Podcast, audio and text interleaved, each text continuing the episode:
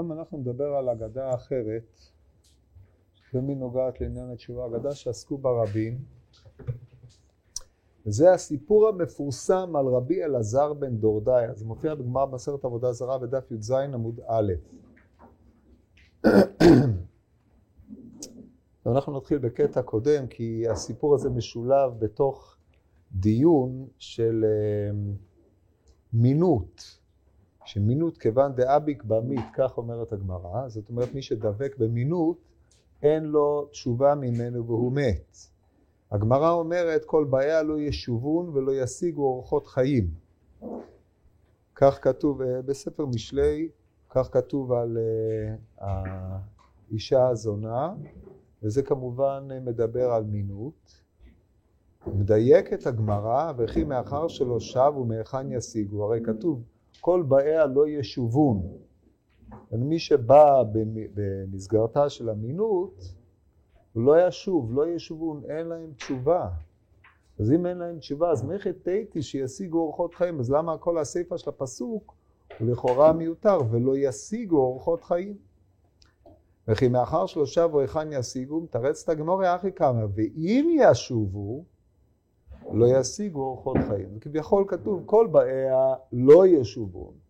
ואם יפרוץ האדם את הגדר הרגיל, את המסגרת הרגילה, ואף על פי כן יתאמץ וישוב, לא ישיגו אורחות חיים, הוא לא חוזר לחיות. שואלת הגמורה, למימא דכל הפורש ממינות, מית? והאי דעתיה לקמא דרב חיסדא ואמרה לי, קלה שבקלות. עשתה בנה הקטן מבנה הגדול, זאת אומרת היא באה לבקש שיסדר לתשובה, מי שעברה על עבירה קלה שבקלות, לנו שבנה הקטן נולד לה מבנה הגדול, ואצלה זה קלה שבקלות. ואמר לה רב חיסדא, תירחו לה בזה ותלכי תכינו לה תכריכים, כי המצב הזה הוא מצב סופני, ואף על פי כן לא מתה. אומרת הגמורה, הרי אם היא אמרה, עכשיו הקושייה, הרי אם היא אמרה שהעבירה הקלה שבקלות זה שהיא באה להבנה, שזה חיוב שריפה, מהעריות היותר חמורות שיש, אז כמובן יש דברים יותר חמורים מהקלה שבקלות, זה לא הראש עבירות שלה, אלא זה העבירה הקלה מהקלות שהיא עשתה, אז בוודאי העבירות היותר חמורות מהעריות הן יכול להיות או שפיכות דמים או עבודה זרה, כיוון שהיא לא מוחזקת כמו שופכת דמים, אז נשאר לנו רק עבודה זרה, דהיינו היא ודאי חטאה במינות. דייקת הגמורה, מתקאמרה קלה שבקלות הסתם בכלל, דמינות נמי אהביה בה. אז אם היה לה במינות, אז איך יכול להיות שהיא לא מתה? הרי בקרמה לדיבר הכתוב, לא ישיגו אורחות חיים. והרי בא שיסדרו לתשובה.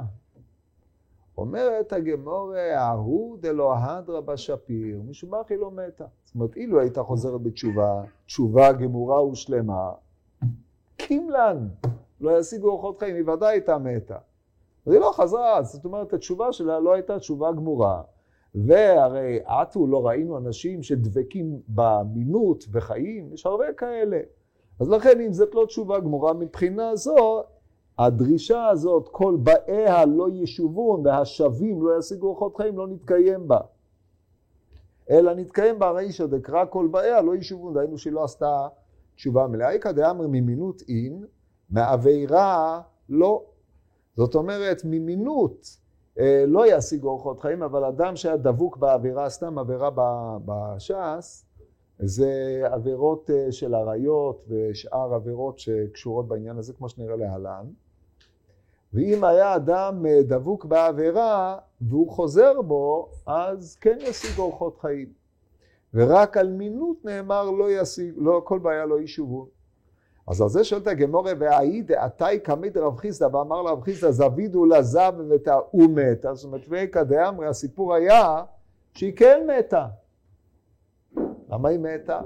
הרי עבירתה הייתה עבירה.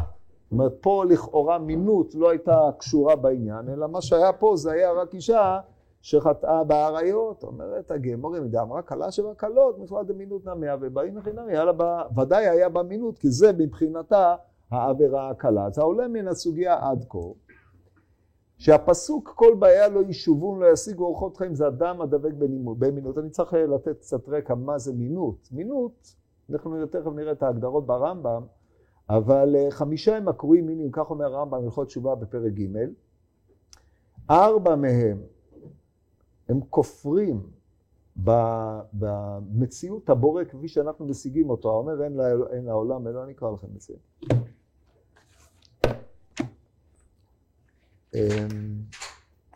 המינים האלה הם מינים מחשבתיים.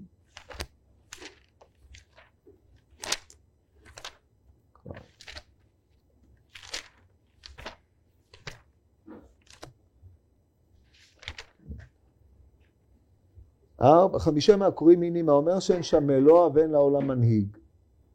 האומר שיש שם מנהיג, אבל הם שניים או יותר. האומר שיש שם ריבון אחד, אלא שהוא גוף ובעל תמונה, וכן האומר שאינו לבדו ראשון וצור לכל. אלה ארבע הראשונות, הם כופרים במציאות השם יתברך, שם הוויה ברוך הוא כפי שאנחנו מבינים אותו, כמו שהרמב"ם אומר בתחילת יסודי התורה.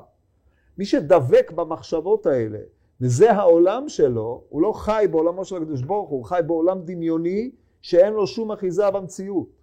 וכמו שידוע, דברי רב חיים המפורסמים הובאו בסוף קובץ הערות של רב אלחונון, קטעי ההגדה, שגם אפיקורס בשויגג הוא אפיקורס, מפני שהעולם שהוא נמצא בו, האלוה שלו הוא עובד, או את השם יתברך שאותו הוא מדמה, הוא לא קיים. הוא כבר קדמו הרמב"ם בעניין הזה, באלף למדבר מהמורה, אשר על כן אין שגגה במינות, כי מה, לא חשבתי, לא ידעתי, אבל זה לא, כל אדם שחי כל ימיו בשקר, אין לזה תיקון. עכשיו בוודאי שאדם שהפך את העניין הזה לאידיאולוגיה, והוא דבק בה, זה מין. וכאשר הוא רוצה לשוב מהאידיאולוגיה שלו, שעל זה נבנית כל עולמו, ובעצם הריסת כל העולם, אומרת הגמרא, כל באיה לא ישובון. אלה ארבע הראשונות, אלה מינים במחשבה. המין החמישי, העובד אלוה זולתו כדי להיות מיליץ בינו ובין ריבון העולמים. זה האב טיפוס של עובד עבודה זרה. עובד עבודה זרה זה עובד לכוחות שלמטה ממנו במציאות כדי שהם יהיו מיליץ בינו לבין השם יתברך.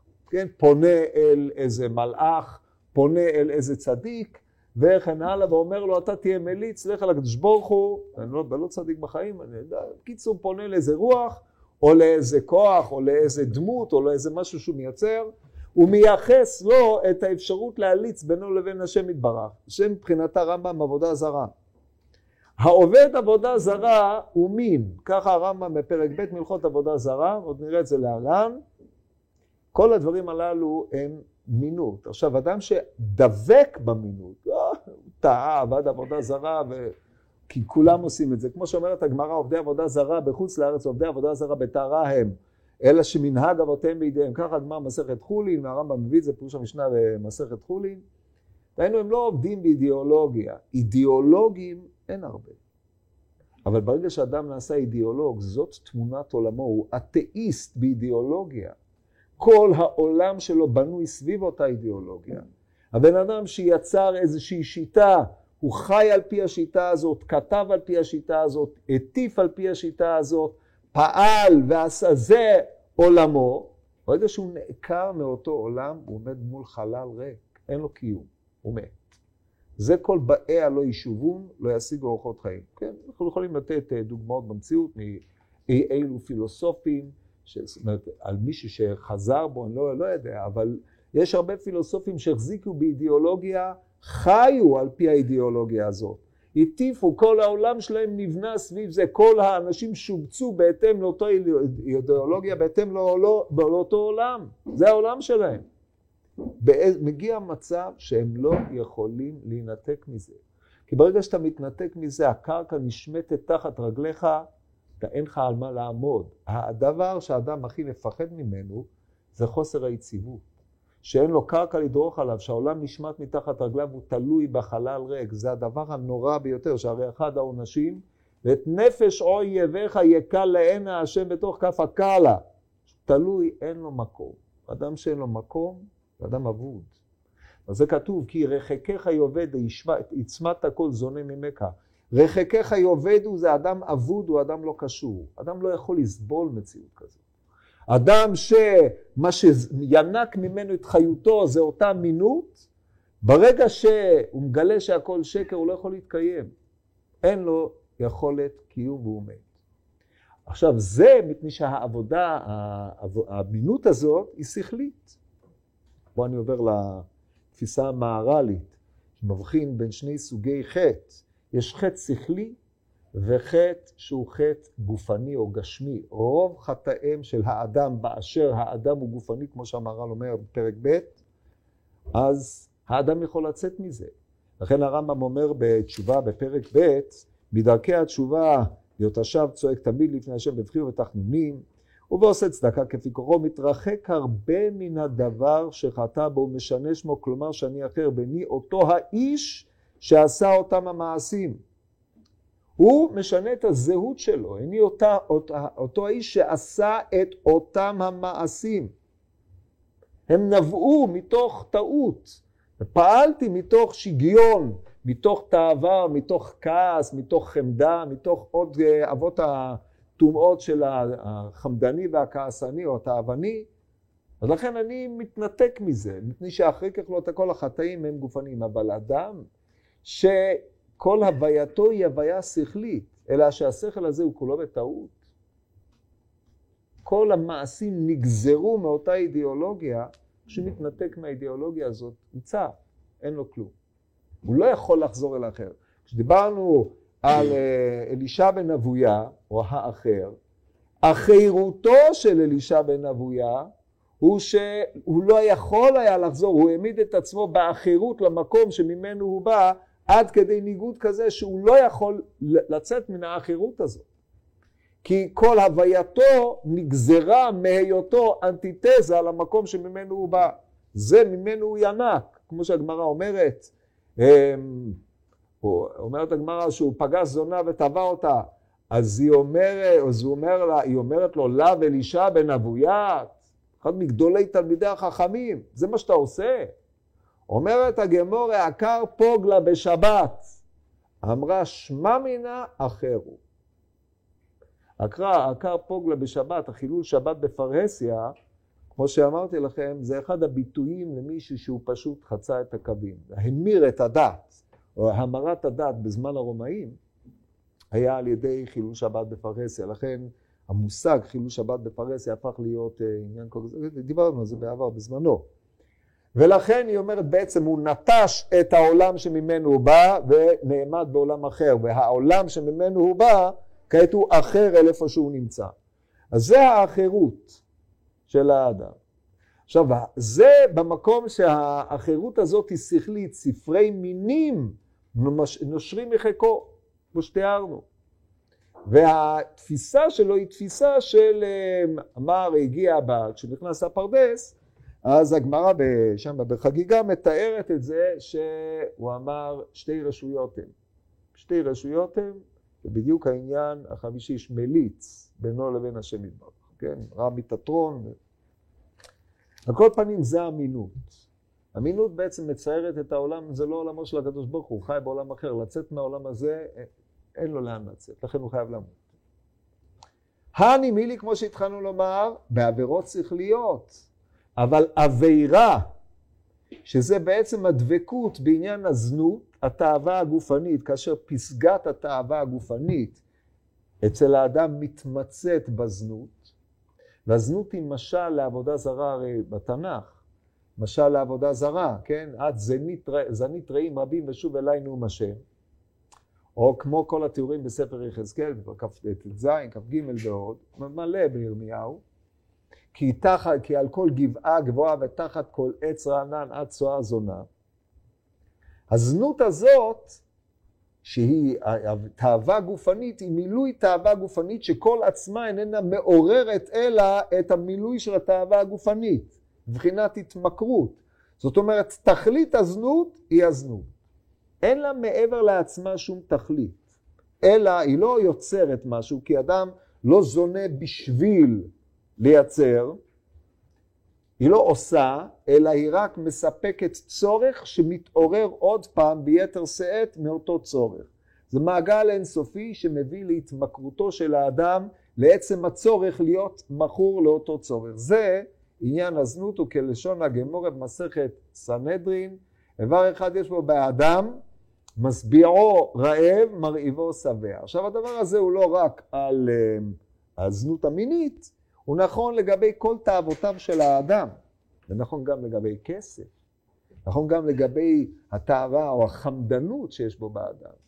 אבל השיא ממוצה בזנות של העבירה, מפני שעיקר עניינו של האדם הוא לשני דברים. האדם נועד לקיים את המין ולהשיג את הדעת, כן? זה שני עניינים של האדם. האדם יש בו צד מיני, מיני לא במובן של מין, אלא במובן שהוא שייך למין האנושי, וכמו כל שאר המינים הוא צריך להעמיד צאצאים, כאשר העמדת הצאצאים היא מהווה את הקיום של העולם, ויש בו את הצד הפרטי האישי של האדם, זה מיצוי והקיום שליחותו, כי לך תרחה כל באר תישבע כל לשון, אומרת הגמור בנידם משביעים אותו, תהי צדיק ואל תהי רשע, עדיין יש לך השליחות, תמלא את השליחות שלך. עכשיו האדם בצד האינדיבידואלי הפרטי, הוא יכול להיות, וזה הצד של העני המלוך של האדם, ששם יש הרבה חטאים, שהם החטאים היותר שכליים, ויש בצד של כוח הרכוש שבאדם, החמדני שבו, והתאווני שבו, שהם בשביל להעמיד תולדות, האדם יכול להפוך את הכוח הזה להיות כוח שמספק רק את עצמו. והדבר הזה הוא הופך להיות מתמכר לו, הוא לא יכול לצאת ממנו. אף על פי כן אומרת הגמרא, לא על זה נאמר כל באיה לא ישובו, אלא אם ישוב הוא יכול להשיג אורחות חיים. ככה מדייק את הגמרא. למה? מפני שאחרי ככלות הכל, זה רק חטא הגוף. אבל האדם יכול להתעלות מעל הצד הגופני שבו, ולחזור לשורש השכלי, הדעת שבו, שהיא הדבוקה באלוקיו, דהיינו הצלם אלוקים שבו, או הצלם שבו, שהוא יהיה צלם אלוקים, ולכן עדיין יש לו יחיתמצא להשיג אורחות חיים. שואלת הגמורה על זה, זה הרקע לסוגיה מפורסמת. עכשיו ההגדה הזאת נידונה באין ספור ספרים. אין בשיחות אלול בישיבות, תמיד מדברים על רבי אלעזר בן דורדיא כאב טיפוס לבעל תשובה, שהרי אומרת הגמרא בסוף, בחר רבי ואמר יש קונה עולמו בשעה, ויש קונה עולמו בכמה שנים, ויש קונה עולמו בשעה אחת. ואמר רבי לא דיין לבעלי תשובה שמקבלים אותם, אלה שקוראים אותם רבי. זאת אומרת, אדם יכול לעשות בחינות רבנות וללמד ושיקרא רבי. אדם יכול להיות בעל תשובה ושיקראו לו רבי. זה אלטרנטיבה. זה הדמות מופת הזאת, זה רבי אלעזר בן דורדיא, שאמר את המשפט המכונן, אין הדבר תלוי אלא בי. כן, הדבר הזה מועלה על נס בשיחות המוסר של בעלי המוסר למיניהם, והוא דמות המופת של תשובה. אלא מה? שכשאנחנו נבחן את הדבר לגופו של עניין, נראה שלא מיני ולא מקצתי. הדברים הללו מעוררים תהיות רבתי, כמצוות. אחרי שנתבונן בזה יפה, אולי נצא מהקושי, אבל אנחנו עכשיו נבחן את הדברים דבר דבר. נתח את הסיפור הזה לאט לאט, על קשייו, כמובן מתוך עיון בסוגיות הש"ס והרמב"ם וכו'. שואלת הגמורה מעבירה לא, זאת אומרת וכי זה נכון הדבר שכל באיה לא יישובון להשיג אורחות חיים מוגבל אך ורק לעבירות המינות, שהן כמו שאמרנו העבירות האידיאולוגיות השכליות, הרי גם אדם שהאידיאולוגיה שלו היא אידיאולוגיה של חומרנות, חומרנות גופנית, קיצונית, גם הוא לא יכול לשוב. זאת הנחת הקושייה. זאת אומרת, כל בעיה לא ישובון, ואם ישובון לא ישיג אורחות חיים, הוא לא יכול להשיג אורחות חיים. והתניא, אמרו לה, עכשיו אני אומר לכם לפי הגרסאות היותר מדויקות. דהיינו, גרסת מנחה 95, שם כתב בית המדרש, זה מה שהוציא אברמסון ועוד איזה כתב אחד, פריז נראה לי. אמרו עליו על אלעזר בן דורדיא, כן, אצלכם כתוב רבי אלעזר בן דורדיא, וזה טעות, זה לא יכול להיות, כי אף אחד לא אמר על רבי אלעזר בן דורדיא כלום, עד שהוא לא היה הוא, כן? אז לכן חייב להיות שזה אלעזר בן דורדיא. למה אני אומר את זה? כי ראיתי מישהו שהקשה, איך יכול להיות שאמרו, קראו לו כבר רבי אלעזר בן דורדיא ובנה אותו כיצור אמביוולנטי שחי בין בתי מדרש לבין בתי בושת, כן? זה אבסורד, אפשר ללמוד ככה. לכן צריך לדייק את הדברים, לא לבדוק את כתבי היד, לדעת הכל, כמו שאמרתי לכם כמה פעמים באגדות, זהו. אמרו עליו, על אלעזר בן דורדיא, הוא היה דמות מופת, שאמרו עליו, שלא הניח זונה בעולם שלא בא עליה. יש פה חילוף בכתבי היד, כל לא הניח זונה בכל העולם כולו, כמובן זה הפרזה. יש בכתבי יד מסוימים לא הניח זונה שלא בא עליה, שזה נראה לי היותר ריאלי, אבל פה לא הניח זונה בעולם שלא בא עליה. הוא התמחה בעניין הזה. עכשיו אתה שואל את עצמך, מה, פעם, פעמיים, שלוש, 100, מה זה זונה בעולם שלא בא עליה? מה האידיאולוגיה שעומדת פה ביסוד ההתנהגות הזאת, שהוא רודף זונות? הרי לך תתחתן. לא, אינו דומה גוף זה לגוף זה, כמו שאומרת הגמרא, בסדר, אבל למה להיות רואה זונות עד האידיאולוגיה הזאת שלא הניח זונה שלא באה עליה? אחרי, נניח, עבר סדרה של 300, תחזור לראשונה, אתה לא זוכר מה היה בכלל. לא. המגמה היא שלא תהיה זונה בעולם שאני לא אבוא עליה. אני חייב למצות את כוח הזנות שבעולם, שאני אהיה אבי הזנות. זה האידיאולוגיה שלו. עד כדי כך הגיעו הדברים. פעם אחת שמע שיש זונה אחת בקרחי הים, והייתה נוטלת כיס דינרים בשכרה. כנראה זה שונה מזונות אחרות. מה רבותה? זה שיש זונות בקרחי הים, תכף נסביר לכם מה זה קרחי הים, תבינו, אבל זה לא רבותה שיש שם זונה. אבל על כל פנים, פעם הוא שמע את הדבר הזה, לא נתקררה דעתו, עד שנטל כיס דינרים, והלך, בקרחי הים מבא אליהם, לא. הלך ועבר עליה 7 נהרות. מכאן שכדי להגיע לקרחי הים, אתה צריך לעבור 7 נהרות. עכשיו, קרחי הים, איפה זה? במחקר העלו, קרחי הים זה אשקלון. מה היה באשקלון? אשקלון הייתה עיר גויית, כידוע, כמו שמופיע בריש גיטין. עיר שפולחן הזנות היה מפותח בה ברמות היותר עליונות. כן, היו במסגרת פולחני האלילות, דיוניסוס ועוד אילו פולחנים יוונים שבאקחוס שעברו אצל הרומאים, בלי להיכנס לכל הפרטים, כי אין דברים דוחים את הנפש ביותר, אבל לכל פנים הם פולחנים אליליים מפורסמים, ושם התמחו בזה ביתר שאת ויתר עוז. זה קרחי הים. אז הוא שמע שיש שם אחת, ששונה מכל הזונות האחרות, מפני שהיא נוטלת כיס דינרים בשכרה. נעמיד את זה בהקבלה להגדה מפורסמת ביותר שמופיעה בספרי פרשת שלח בסופו, על הזונה שהייתה נוטלת כיס זהובים, ואותו אחד שהיה זהיר במצוות ציצית עבר אליה עד שהגיע אליה. זאת אומרת, פה מדובר בטופ שבטופ, כן? אז זה כנראה גם פה כיס דינרים, זה אומנם סכום לא משהו, אבל כנראה שהיא הייתה חריגה מפני שהיא ראתה בזנות, זה היה השיא.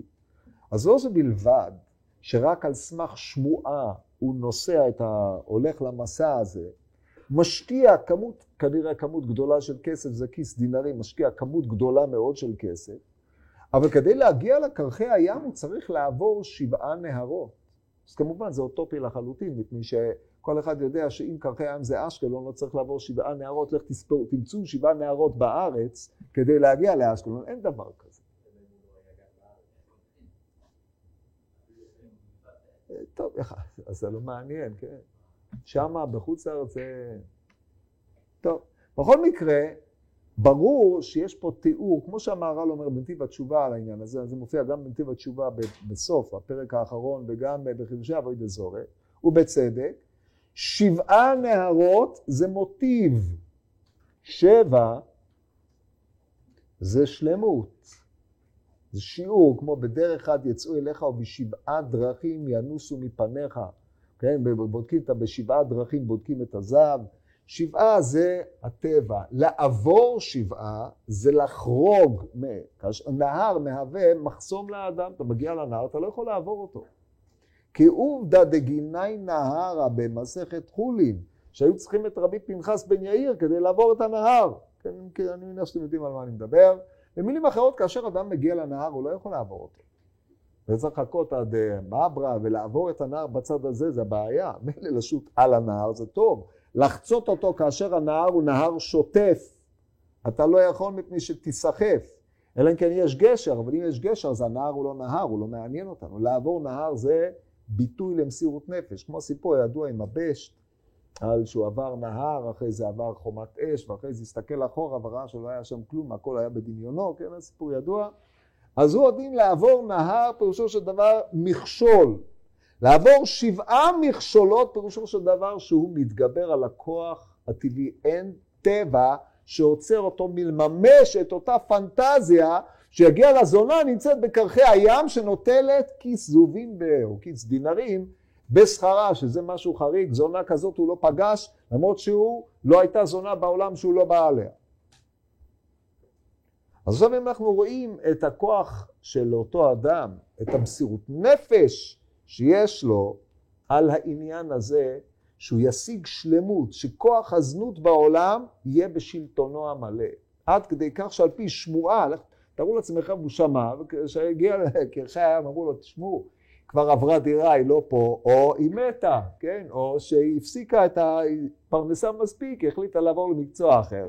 האדם היה משקיע כל כך הרבה, הוא בשביל שמועה, הדבר הזה, בשביל השלמות שתהיה לו, הוא עושה את הדבר הזה. השלמות מתבטאת בזה שהוא עובר שבעה נהרות ואין מה שיעצור בדו. עד כאן תיאור האיש, תיאור הדמות. כן, הדמות הזאת היא דמות אוטופית למעשה, של מישהו שהגיע להיות מלך, או להגיע לשלמות של כוח הזנות. עכשיו, תכלית כוח הזנות מה היא? היא. ברגע שהוא מגיע לטופ, הוא מגיע לשיא, אנחנו נראה מה קורה בשיא. כן, אז זה שאלות? אין. כמה שיהיו שאלות. כן.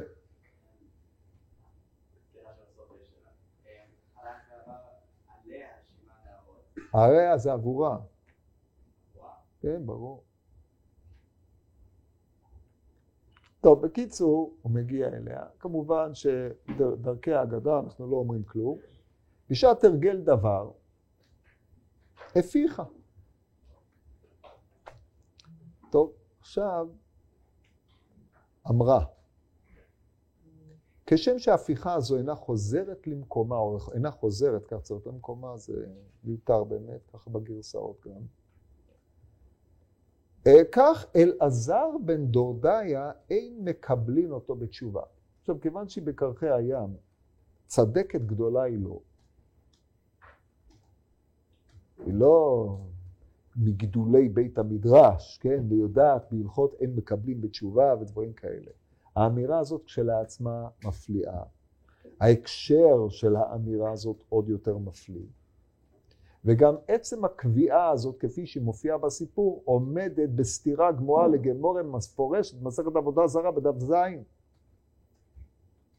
אז קודם כל ננתח את האמירה שלה, ואז ננתח את גוף הדבר.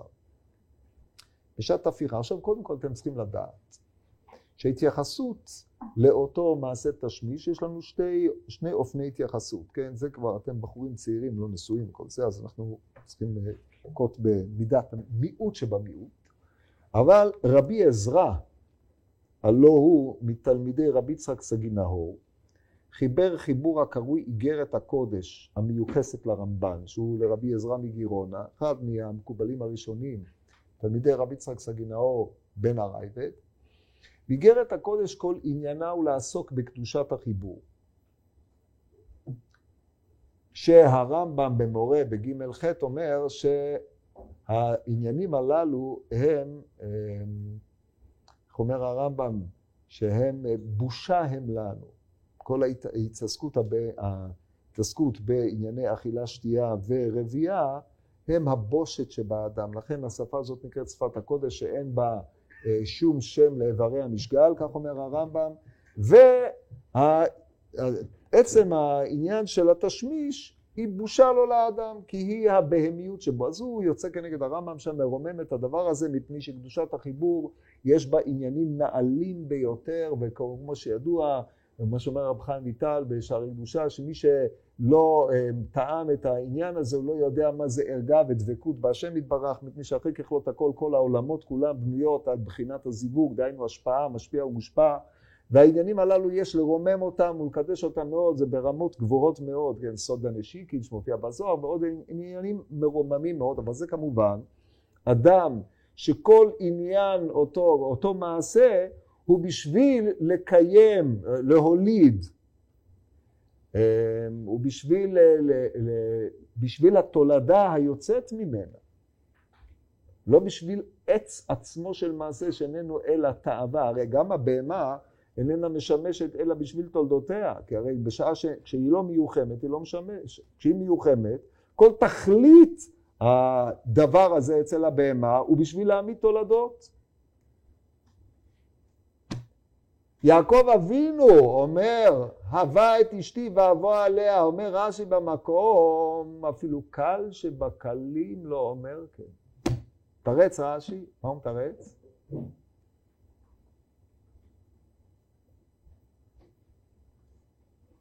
אלא להעמיד תולדות נתכוון, שואל רבינו בחיים הוזמן. זאת אומרת, אני ככה בציטה שלנו, ובכלל זה, זה מכשיר את המילים. וכי בגלל זה, אם הוא להעמיד תולדות נתכוון, ככה אתה מדבר, הווה את אשתי ואבוא אליה. הוא אומר כן, אצל יעקב אבינו, שום דבר חוץ מהעמדת התולדות, שזה ייעודו של יעקב בחיר אבות, להעמיד 12 שבטי יה, שום דבר חוץ מזה לא עניין אותו. אז מי שקורא את זה בקונוטציה הלא נכונה, או באופן שבו הוא רואה את הדברים, הוא בעצם קל שבקלים. יעקב אבינו לא היה קל שבקלים, לכן הדיבור הזה, ככה אומר רבינו בחי, אל תערער, אם אתה לא הבנת, תקרא בפנים. זה העניין, זאת אומרת, זה המעלה העליונה, כפי שיעקב אבינו הבין את הדברים. וכל אדם צריך להגיע למצב הזה. אותו אלעזר בן דורדיא דנן נמצא במעלה התחתונה. הדבר האחרון שמעניין אותו זה התולדות. אין תולדות. הוא התולדה היחידה שהמעשה הזנות הזה, הרגל הדבר הזה עובד. הוא צריך עובד עליו. אלא שפה הוא הגיע לקרחי הים, לשיא. לאותה זונה שהוא היה צריך לעבור עליה 7 נהרות. אין זונה אחרת שהוא יכול, מכאן ואילך אין לה ללכת. זהו, הוא בטופ. כבש את העולם, כבש את עולם הזנות ונהיה מלך. עכשיו הוא נמצא שם בפסגה. בשעת הרגל דבר זה השיא שבשיא, הכתר שבזנות. ואז היא מפיחה. היא אומרת לו, אתה ככה, זה מה שאתה. לא אומרת לו את זה. היא אומרת, עכשיו, מה שהתחלתי לומר קודם, המעשה הזה יש בו צד מרומם ביותר. חז"ל, כשמתייחסים להיבטים הפונקציונליים, קוראים לו עשה צרכיו עמה. עשיית צרכים, המונח לעשות צרכים. מה זה, כן? גם זה נכלל בעשיית צרכים, כי באמת מי שיחשוב על זה יראה שזה לא שונה מאשר עשיית צרכים. יש היבט אחר, כמו שאדם מוציא פרש מגופו, גם פה יש הוצאת פרש מגופו, זה סוג של עשיית צרכים. זה ברמה הבהמית הנמוכה ביותר. באה היא ואומרת לו, אתה כמו ההפיכה, שהיא אוויר שאין בו כלום, מורידה את זה למדרגה הנמוכה ביותר, לדבר המכוער ביותר, והיא אומרת, זה כל מה שנשאר, אין כלום. אבל היא לא מדברת איתו, היא לא אומרת, כשם הפיכה זו אינה חוזרת, כן, אמרנו למקומה, אין המקום, אז איך היא תחזור? אינה חוזרת. דהיינו, היא איננה בת ממשות, שהיא הולכת וחוזרת. יש לה איזשהו עניין, היא הפכה להיות רוח, היא בעצם עיבוד, והיא מציגה את הדבר, מה היא אומרת? היא מעידה על איזשהו פרש שהוא לא כלום, אין בו שום ממשות. פרש שיש בו ממשות, כן? פרש עבודה זרה, פרש כזה, המקדש אישה בפרש של שור הנסכל, אינה מקודשת, כן? מאוד, אפשר לעשות את זה, אבל בזה אי אפשר לקדש. דבר שאין בו ממש, הוא הפרש. זאת אומרת, זה, אין לו חזרה. ואז היא לא מדברת איתו, אלא אומרת כך, אלעזר בן דורדיא, אין מקבלים אותו בתשובה. לא אומרת כך, אתה, לא יקבלו אותך בתשובה. אלא אלעזר בן דורדיא הפך להיות חלות שם, אובייקט, מציאות בפני עצמה. אמרו עליו על אלעזר בן דורדיא. זאת אומרת, האדם לא אומר אני, הוא בא ואלעזר בן דורדיא, זה שם. המציאות הזאת הקרויה מלך הזנות, אלעזר בן דורדיא, שכבש את כל העולם של הזנות, עבר 7 נערות, אין זונה בעולם שהוא לא בא אליה. השיג את השיא שבשיא, שאף אחד לא יכול היה להגיע, כי כדי להגיע לה צריך 7 נערות, וגם אחרי זה הוא צריך לשלם לה כיס של דינרים. זה דמות, אין מקבלים אותו בתשובה. היא לא מדברת איתו. וזה הנקודה, זאת אומרת, אתה הגעת במלכות, בשיא שלך, הגעת לשפל הזה שהם מקבלים אותו בתשובה. עכשיו פה אני רוצה לעצור. בשאול האומנם, הרמב"ם בפרק ג' מלכות תשובה, בהלכה י"ד, פוסק כל הרשעים והפושעים והמשומדים וכיוצא בהן שחזרו בתשובה, בין בגלוי, בין שחזרו במטמוניות, מקבלים אותם. שנאמר שובו בנים שובבים, בשני פסוקים. כתוב שובו בנים שובבים מהרפה משובותיכם, שזה הפסוקים המפורסמים, רב הרמ"י כתיב שובו בנים שובבים, וכתיב הרפה משובותיכם, לא קשה כמה תשובה מהווה, כמה תשובה מהירה, ואחרי זה עוד כל העניינים הללו. ויש עוד פסוק אחר, שובו בנים שובבים. כן, אנוכי בעלתי בכם, לקחתי אתכם אחד מעיר ושניים ממשפחה, והבאתי אתכם ציון. כן, זה מופיע לפני זה בירמיהו. נראה לי שזה הפסוק. ועל זה הרמב"ם מביא פה. זאת אומרת, גם אם הוא שב בסתר, אף אחד לא יודע שהוא שב. הבן אדם מתנצר, נראה כמו נוצרי, הולך עם... אבל הוא החליט לשוב אל השם יתברך בסתר. לפי ההלכה בפרק ב' מלכות עבודה זרה, אתה נוהג איתו כגוי גמור, אתה אסור לך לקבל אותו. אבל אם הוא שב במטמוניות, שאי אפשר שידע אלא השם יתברך, מקבלים אותו, בית דין של מעלה. ככה גם הרמב"ם מסביר בתשובה את ההלכה הזו. אף על פי שעדיין שובב הוא, שהרי בסתר בלבד חזר ולא בגלוי, אף אחד לא יודע, רק הוא בליבו שם, מקבלים אותו בתשובה. עכשיו פה מדובר על רשעים, פושעים ומשומדים וכיוצא בהם, דהיינו כל מה שאמרנו קודם, בכללם המינים, בכללם המשומדים, משומד לעבודה זרה, משומד לדבר אחד, משומד לכל התורה כולה, משומד לדבר אחד זה משומד לזנות, הוא גם משומד לדבר אחד, אצלו אין איסור זנות, לא רק שאין איסור, זה מצווה לזנות, לא רק שזה מצווה, זה לוז החיים שלו, אז הוא ודאי משומד. מקבלים. אז אחי אמרה לו נגד רמב"ם מפורש, אלעזר בן דורדיא אין מקבלים אותו בתשובה, כן? לא ש... כן, אתם מבינים מה אני אומר. אז האמת היא שהיא לא חולקת על הרמב"ם. כי הרמב"ם אמר פלוני המשומד, פלוני הזה, פלוני הזה, או הרשע או הפושע, אם חזר בתשובה מקבלים אותו. מה שהיא אמרה זה אלעזר בן דורדיא הם מקבלים אותו. אלעזר בן דורדיא הוא לא איש, הוא מושג. הוא לא אדם פרטי כבר. אמרו עליו על אלעזר בן דורדיא שלא הניח זונה אחת בעולם. זה לא אדם פרטי. זה הופכת להיות אידאה, אידאה של זנות. היא, מי שמתלבש באותה אידאה, לא משנה מי, ברגע שהוא הגיע למדרגה של אלעזר בן דורדיא, המדרגה הזאת היא מדרגה שלא מקבלים אותה בתשובה. ופה אנחנו צריכים להוסיף את דברי המהר"ל. אומר המהר"ל, גם בחידושי עבודה זרה וגם בנתיב פה, נקרא לכם איזה קטע.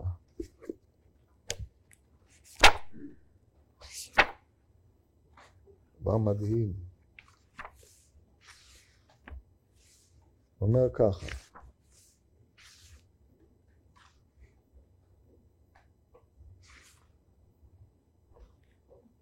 כן, הוא אומר, ייראה לומר כי שמו שנקרא מורה על מהותו. וזה מה שנקרא דורדיא, שהלשון הזה הוא לשון שמרי יין. והוא הפסולת מן היין, הרשע נקרא חומץ בן יין. זה יותר גרוע מחומץ. חומץ, אתה יכול להשתמש בו שמרים, אין כלום. כאשר חטא בגופו בזנות נקרא שהיה בן דורדיא כי היה כולו פסולת כמו שמרים. רק כי היה מוכן אל התשובה, לפרח נקרא אלעזר בן דורדיא, השם אלעזר, שם חזק מאוד, כן? לא אליעזר, אלעזר, כן? זאת אומרת, יש עזר של האל באיש הזה. אבל האלעזר הזה, העזר של האל, הוא בן דורדיא או בן שמרים. שיש פה איזשהו סתירה בין שני העניינים הללו. תכף נראה. אלעזר הוא הכוח שבאדם על התשובה, כי השם יתברך עוזר אל האדם, כמו שאמרו הבעל פעור מסייעים אותו. דאמרינן ימינו של הקדוש ברוך הוא פשוטה לקבל שווים, ולהעלות אותם משחד שלא יהיו נאבדים, לכך הקדוש ברוך הוא עוזרו. ואז הוא ממשיך ואומר, ולפיכך נקרא אלעזר בן דורדיא, דהיינו הצירוף הזה. שם הזה ראוי לו מאוד, כי הוא היה כולו פסולת, כמו השמרים. ובתוך השמרים היה לו כוח מוכן, שהשם יתברך הוא בעזרו להיות שב בתשובה. ומפני שהיה אלעזר בן דורדיא מוכן מצד עצמו אל החטא, כמו שהיה מוכן אל החטא, היה מוכן אל התשובה בעצמו. מצד עצמו הוא היה בן דורדיא, זה האפיון העצמי שלו, בפרט לפי מה שתיארנו אותו. הרי אותו כוח עם המוכנות אל החטא, שהוא הביא אותו, הוציא אותו אל הפועל בצורתו היותר נעדרה שאפשר שיהיה, כן, ממש אבי יושב אוהל ומקנה, אבי הזנות של העולם. לפיכך היה מורה שמו על החטא ועל התשובה שנקרא אלעזר בן דורדיא. הוא כמו שבארנו וכו'. ואז כשהוא מסביר את לא הניח זונה שלא בא עליה, הוא לקח את הפסוקים, ואהבת את השם אלוקיך בכל לבבך, בכל נפשך, בכל מאודיך. אמר שהוא קיים, ואהבת את הזנות בכל לבבך, בכל נפשך, בכל מאודיך.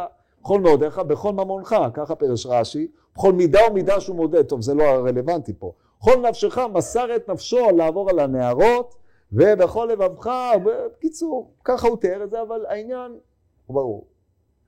טוב, אז אנחנו הגענו עכשיו לנקודה הזאת, מה זה אין מקבלים אותו בתשובה, זאת אומרת דמות כזאת, שהוא התמכר אל הזנות עד כדי כך, שהוא הגיע לשיא, ואין עוד, היא אומרת, אתה הגעת לנקודה שאין ממנה מעבר לנקודה הזאת.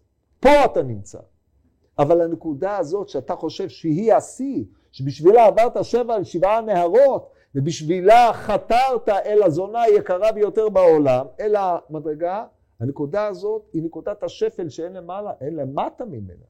זה כל העולם שחתרת אליו וכבשת אותו, ברגע שכבשת את העולם הזה, ברור שהעולם הזה הוא כמו אותה הפיכה שאינה חוזרת.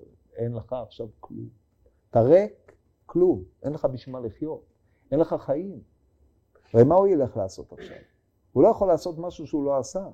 אדם שחוזר על מה שהוא עשה, הוא לא מייצר, הוא לא... זה לא מלכות, זה לא שלטון.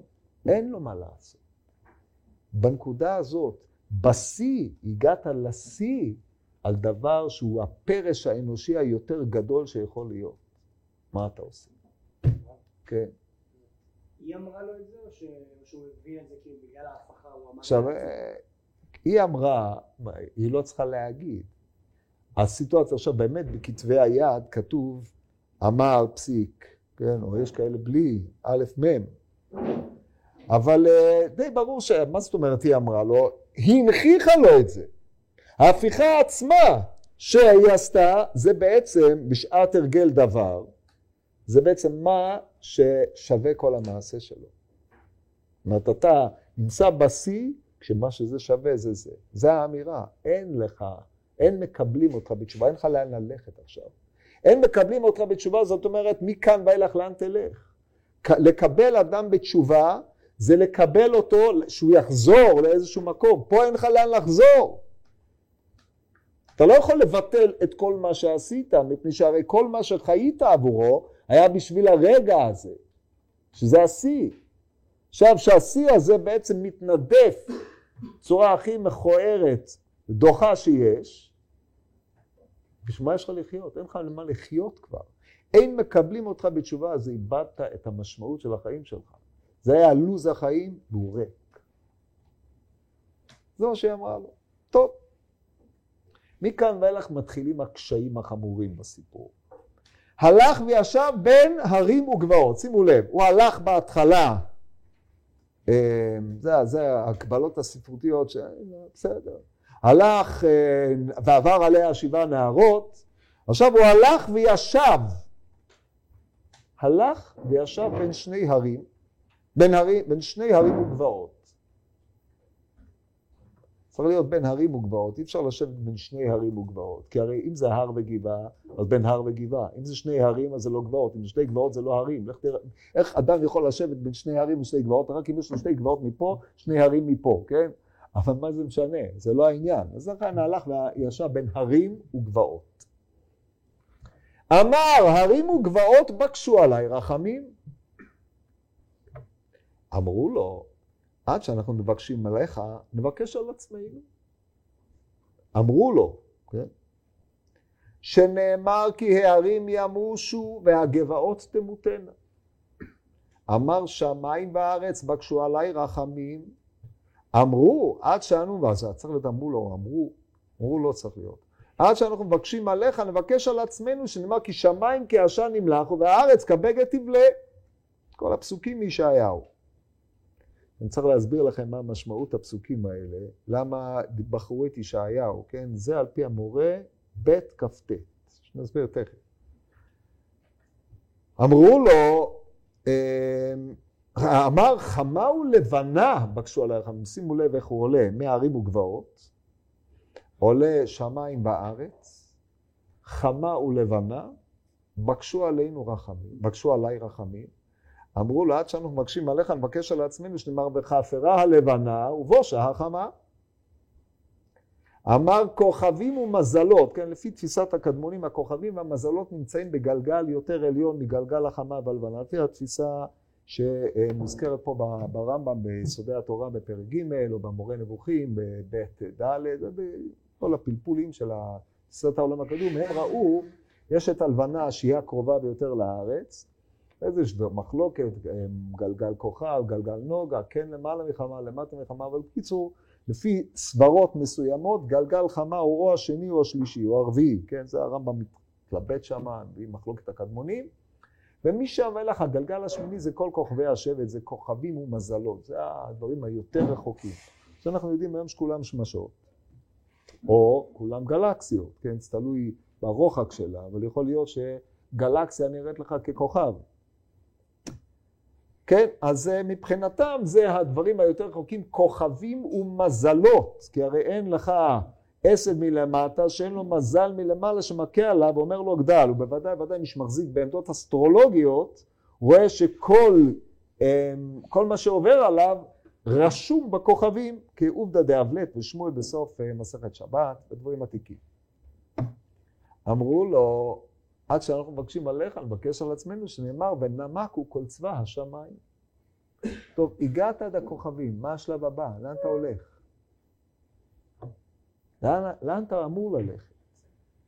אנחנו עולים מהקרקע, שמיים, שמש ירח, כוכבים, מה בא אחרי הכוכבים? פן תישא עיניך השמיים, ובראת את השמש והירח, את כל צבא השמיים, ונידחת, השתחווית להם. לא, למה נשאת את עיניך השמיימה? כי אדם, שאו עיניכם למרום וראו מי ברא אלה. כן, הרי איך אומר הרמב"ם, השמיים זה העדות הגדולה על הבורא יתברך. אז אחרי שהוא הגיע לכוכבים המזלות ואמרו, כי ונעמקו כל צבא השמיים, ממי הממיק, או מי זה שמגיע, מביא את ההרים למוש ואת הגבעות למות, או למה השמיים כעשן נמחו והארץ כבגד תבלה, נקרא עכשיו את כל הפסוקים, תשמעו דברים מפתיעים. כתוב בפסוק, זה הפטרה, כי הרים ימושו והגבעות תמותנה וחסדי מאיתך לא ימוש, וברית שלומי לא תמות, אמר מרחמך אדוני. זה הרי מוגברות. שאו לשמיים עיניכם והביטו אל הארץ מתחת כשמיים, כעשן נמלח ובארץ כבגד תבלה, ויושביה כמו כן ימותון, וישועתי לעולם תהיה וצדקתי לא תיחת, כך אומר הנביא. וכפרה לבנה ובושה החמה, כי מלך אדוני צבאות בהר ציון וירושלים, ונגד זה גנב כבוד. הפסוק האחרון הוא בעייתי. למה? הפסוק האחרון מופיע בנבואת זעם על אדום. כתוב ונמקו, נקרא לכם את זה. עכשיו, אלה דברים מאוד מאוד חשובים, כי הרי הגמרא הביאה רק את החצי הראשון, ובאופן עקרוני לא הביאה את החצי השני, ואין וכולי שם. כמובן שאין וכולי, כן? לא יכול להיות. הדבר הזה מעורר תמיהה בניתוח ההגדה. אני אקרא לכם את הפסוק השני, או האחרון, שהוא הכי משמעותי. אומר הנביא,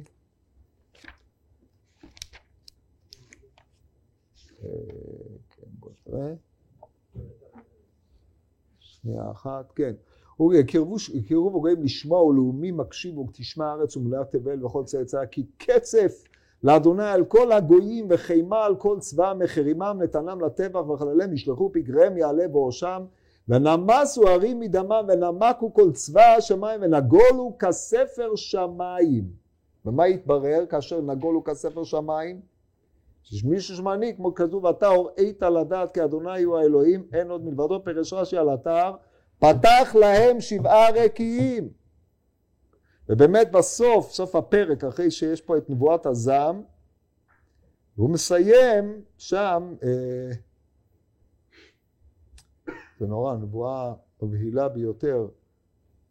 אחרי זה כתוב, והוא הפיל להם גורל וידה חלקת עליהם בקו עד עולם ירשו לדור ודור, זה על המקום, דרשו מעל ספר אדוני וקראו, אחת מנה לא נעדר, האישה על ראותה לא פקדו, כי פי הוא ציווה ורוחו הוא קבצם. אז משום מה, את כל הסיפה של הפסוקים, אין. טוב, אז מה היינו מצפים עכשיו, אחרי שהוא עשה את המסע הרוחני הזה מהערים וגבעות, התחיל להתרומם, הגיע עד למעלה. מה השלב הבא? על דרך הגמורה במסכת מכות ירושלמי פרק ב', מפורסם מאוד, שאלו לחוכמה חוטא, שאלו לנבואה, שאלו לתורה, שאלו לקדוש ברוך הוא יביא, אומר הקדוש ברוך הוא יעשה תשובה ויתכפר, אני מקבל אותו בתשובה. כן? לב נשבר ונדכה, אלוהים לא תבסה. את זה, עכשיו אנחנו מצפים שהוא יעשה. מה עשה? בוא נראה.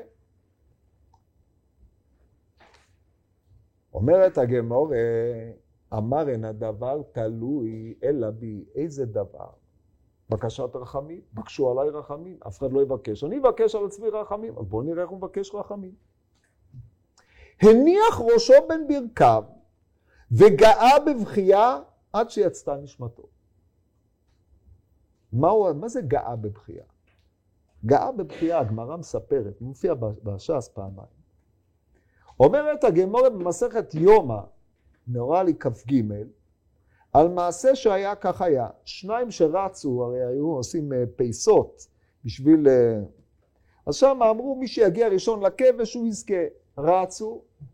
אחד דחף את חברו, אבל בתוספתא אחד ראה שהולך להשיג אותו, נעץ בו סכין, והוא מת והוא ניצח בתחרות. כן. ניצח, כי אחרי ככלות הכל, לא היה מישהו שהשיג אותו, כי הוא מת. זאת אומרת, הוא עוד לא מת, הוא היה הרוג מפרפר ואמר, אבי הבן, ברוך השם, שלא נתנו הכלים, כי הרי הוא עדיין מפרפר, ואז כתוב, אמר רבי אלעזר ברבי צדוק, על מי עלינו להביא גלה ערופה, על העיר או על העזרות, גאו העם בבכייה. מה זה גאו העם בבכייה? עשו תשובה, עשו משהו. עוד פעם אחת, גמור מסכת סנהדרין. בפנחס כתוב, וכתוב בפסוק, ויקרב את המדיינית פתח אוהל מועד. אני אקרא לכם את זה, ותשמעו איך חז"ל מפרשים פסוק.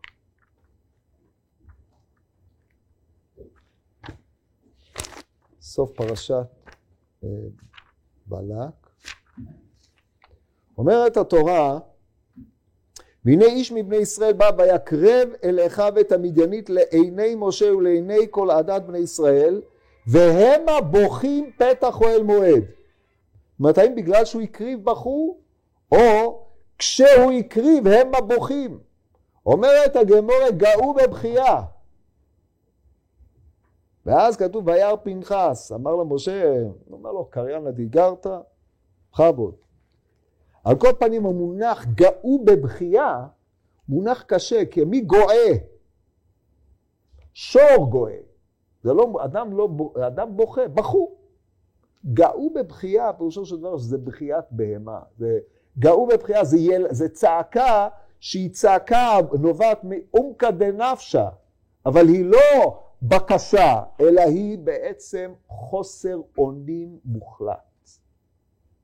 כשהם גואים בבכייה, הם רואים נפערה, תהום לנוכח עיניהם, איפה הם נמצאים, על מי נביא את העגלה הרופאה, על העיר או על העזרות? הרי כתוב שלא מביאים עגלה הרופאה בירושלים, מה אתה רוצה? בעצם הוא מעמיד אותם בפני העקמימות של כל החיים שלהם, אתם חיים דתיים של מקדש, שבעצם הוא כולו מזויף, אין בו כלום. עומד משה רבינו 40 שנה חינך את הדור, לא אמרה לכם לב לדעת ועיניים לראות ואוזניים לשמוע עד היום הזה פרשה של אתר בסוף הפרשה. אין אדם עומד על סוף דעתו ומשנתו של רבו אלא עד 40 שנה. עכשיו הם עומדים לבחינה, משה רבינו מעמיד, הקדוש ברוך הוא זימן לו אפשרות להעמיד לבחינה את כל מה שהוא לימד אותם 40 שנה, הכל לנוכח עיניו מתנפץ, כלום, שום דבר. חטא בעל פעור זה המכה הגדולה ביותר שהייתה למשה רבינו. חינוך של 40 שנה נתרסק באחת, זהו זה. ולכן אומר משה, כי כל האיש אשר הלך אחרי בעל פעור ישמידו אדוני אלוהיך מקרבך, ואתם הדבקים באדוני אלוהיכם חיים כולכם היום. הגמור מסכת סנהדרין ס"ד מבחינה בין ויצמד ישראל לבעל פעור, ההיצמדות, לבין הדבקות. אבל זה היה טרגדיה. גאו בבכייה, זה בעצם בכיית חוסר אונים, לא בקשה ולא כלום. אמר אין הדבר תלוי אל אבי, מה הוא עושה? הוא גואה בבכייה. ואז מה הבכייה הזאת מביאה אותו? יצתה נשמתו. נהיה בעל תשובה. איזה תשובה הוא עשה? מה הוא עשה? הגיע למצב של ייאוש טוטלי, כי הרי הגמרא אומרת שבעבירה, גם כן, לא ישיגו אורחות חיים, אי אפשר, אין לאן לחזור, תעשה אותה אדם גמור. אז הוא גאה בבכייה ומת. אז הוא נהיה בעל תשובה, זה אחד הקשיים הגדולים, זה בעזרת השם הפעם הבאה, נסביר את כל השלשלות הזאת ונתראה.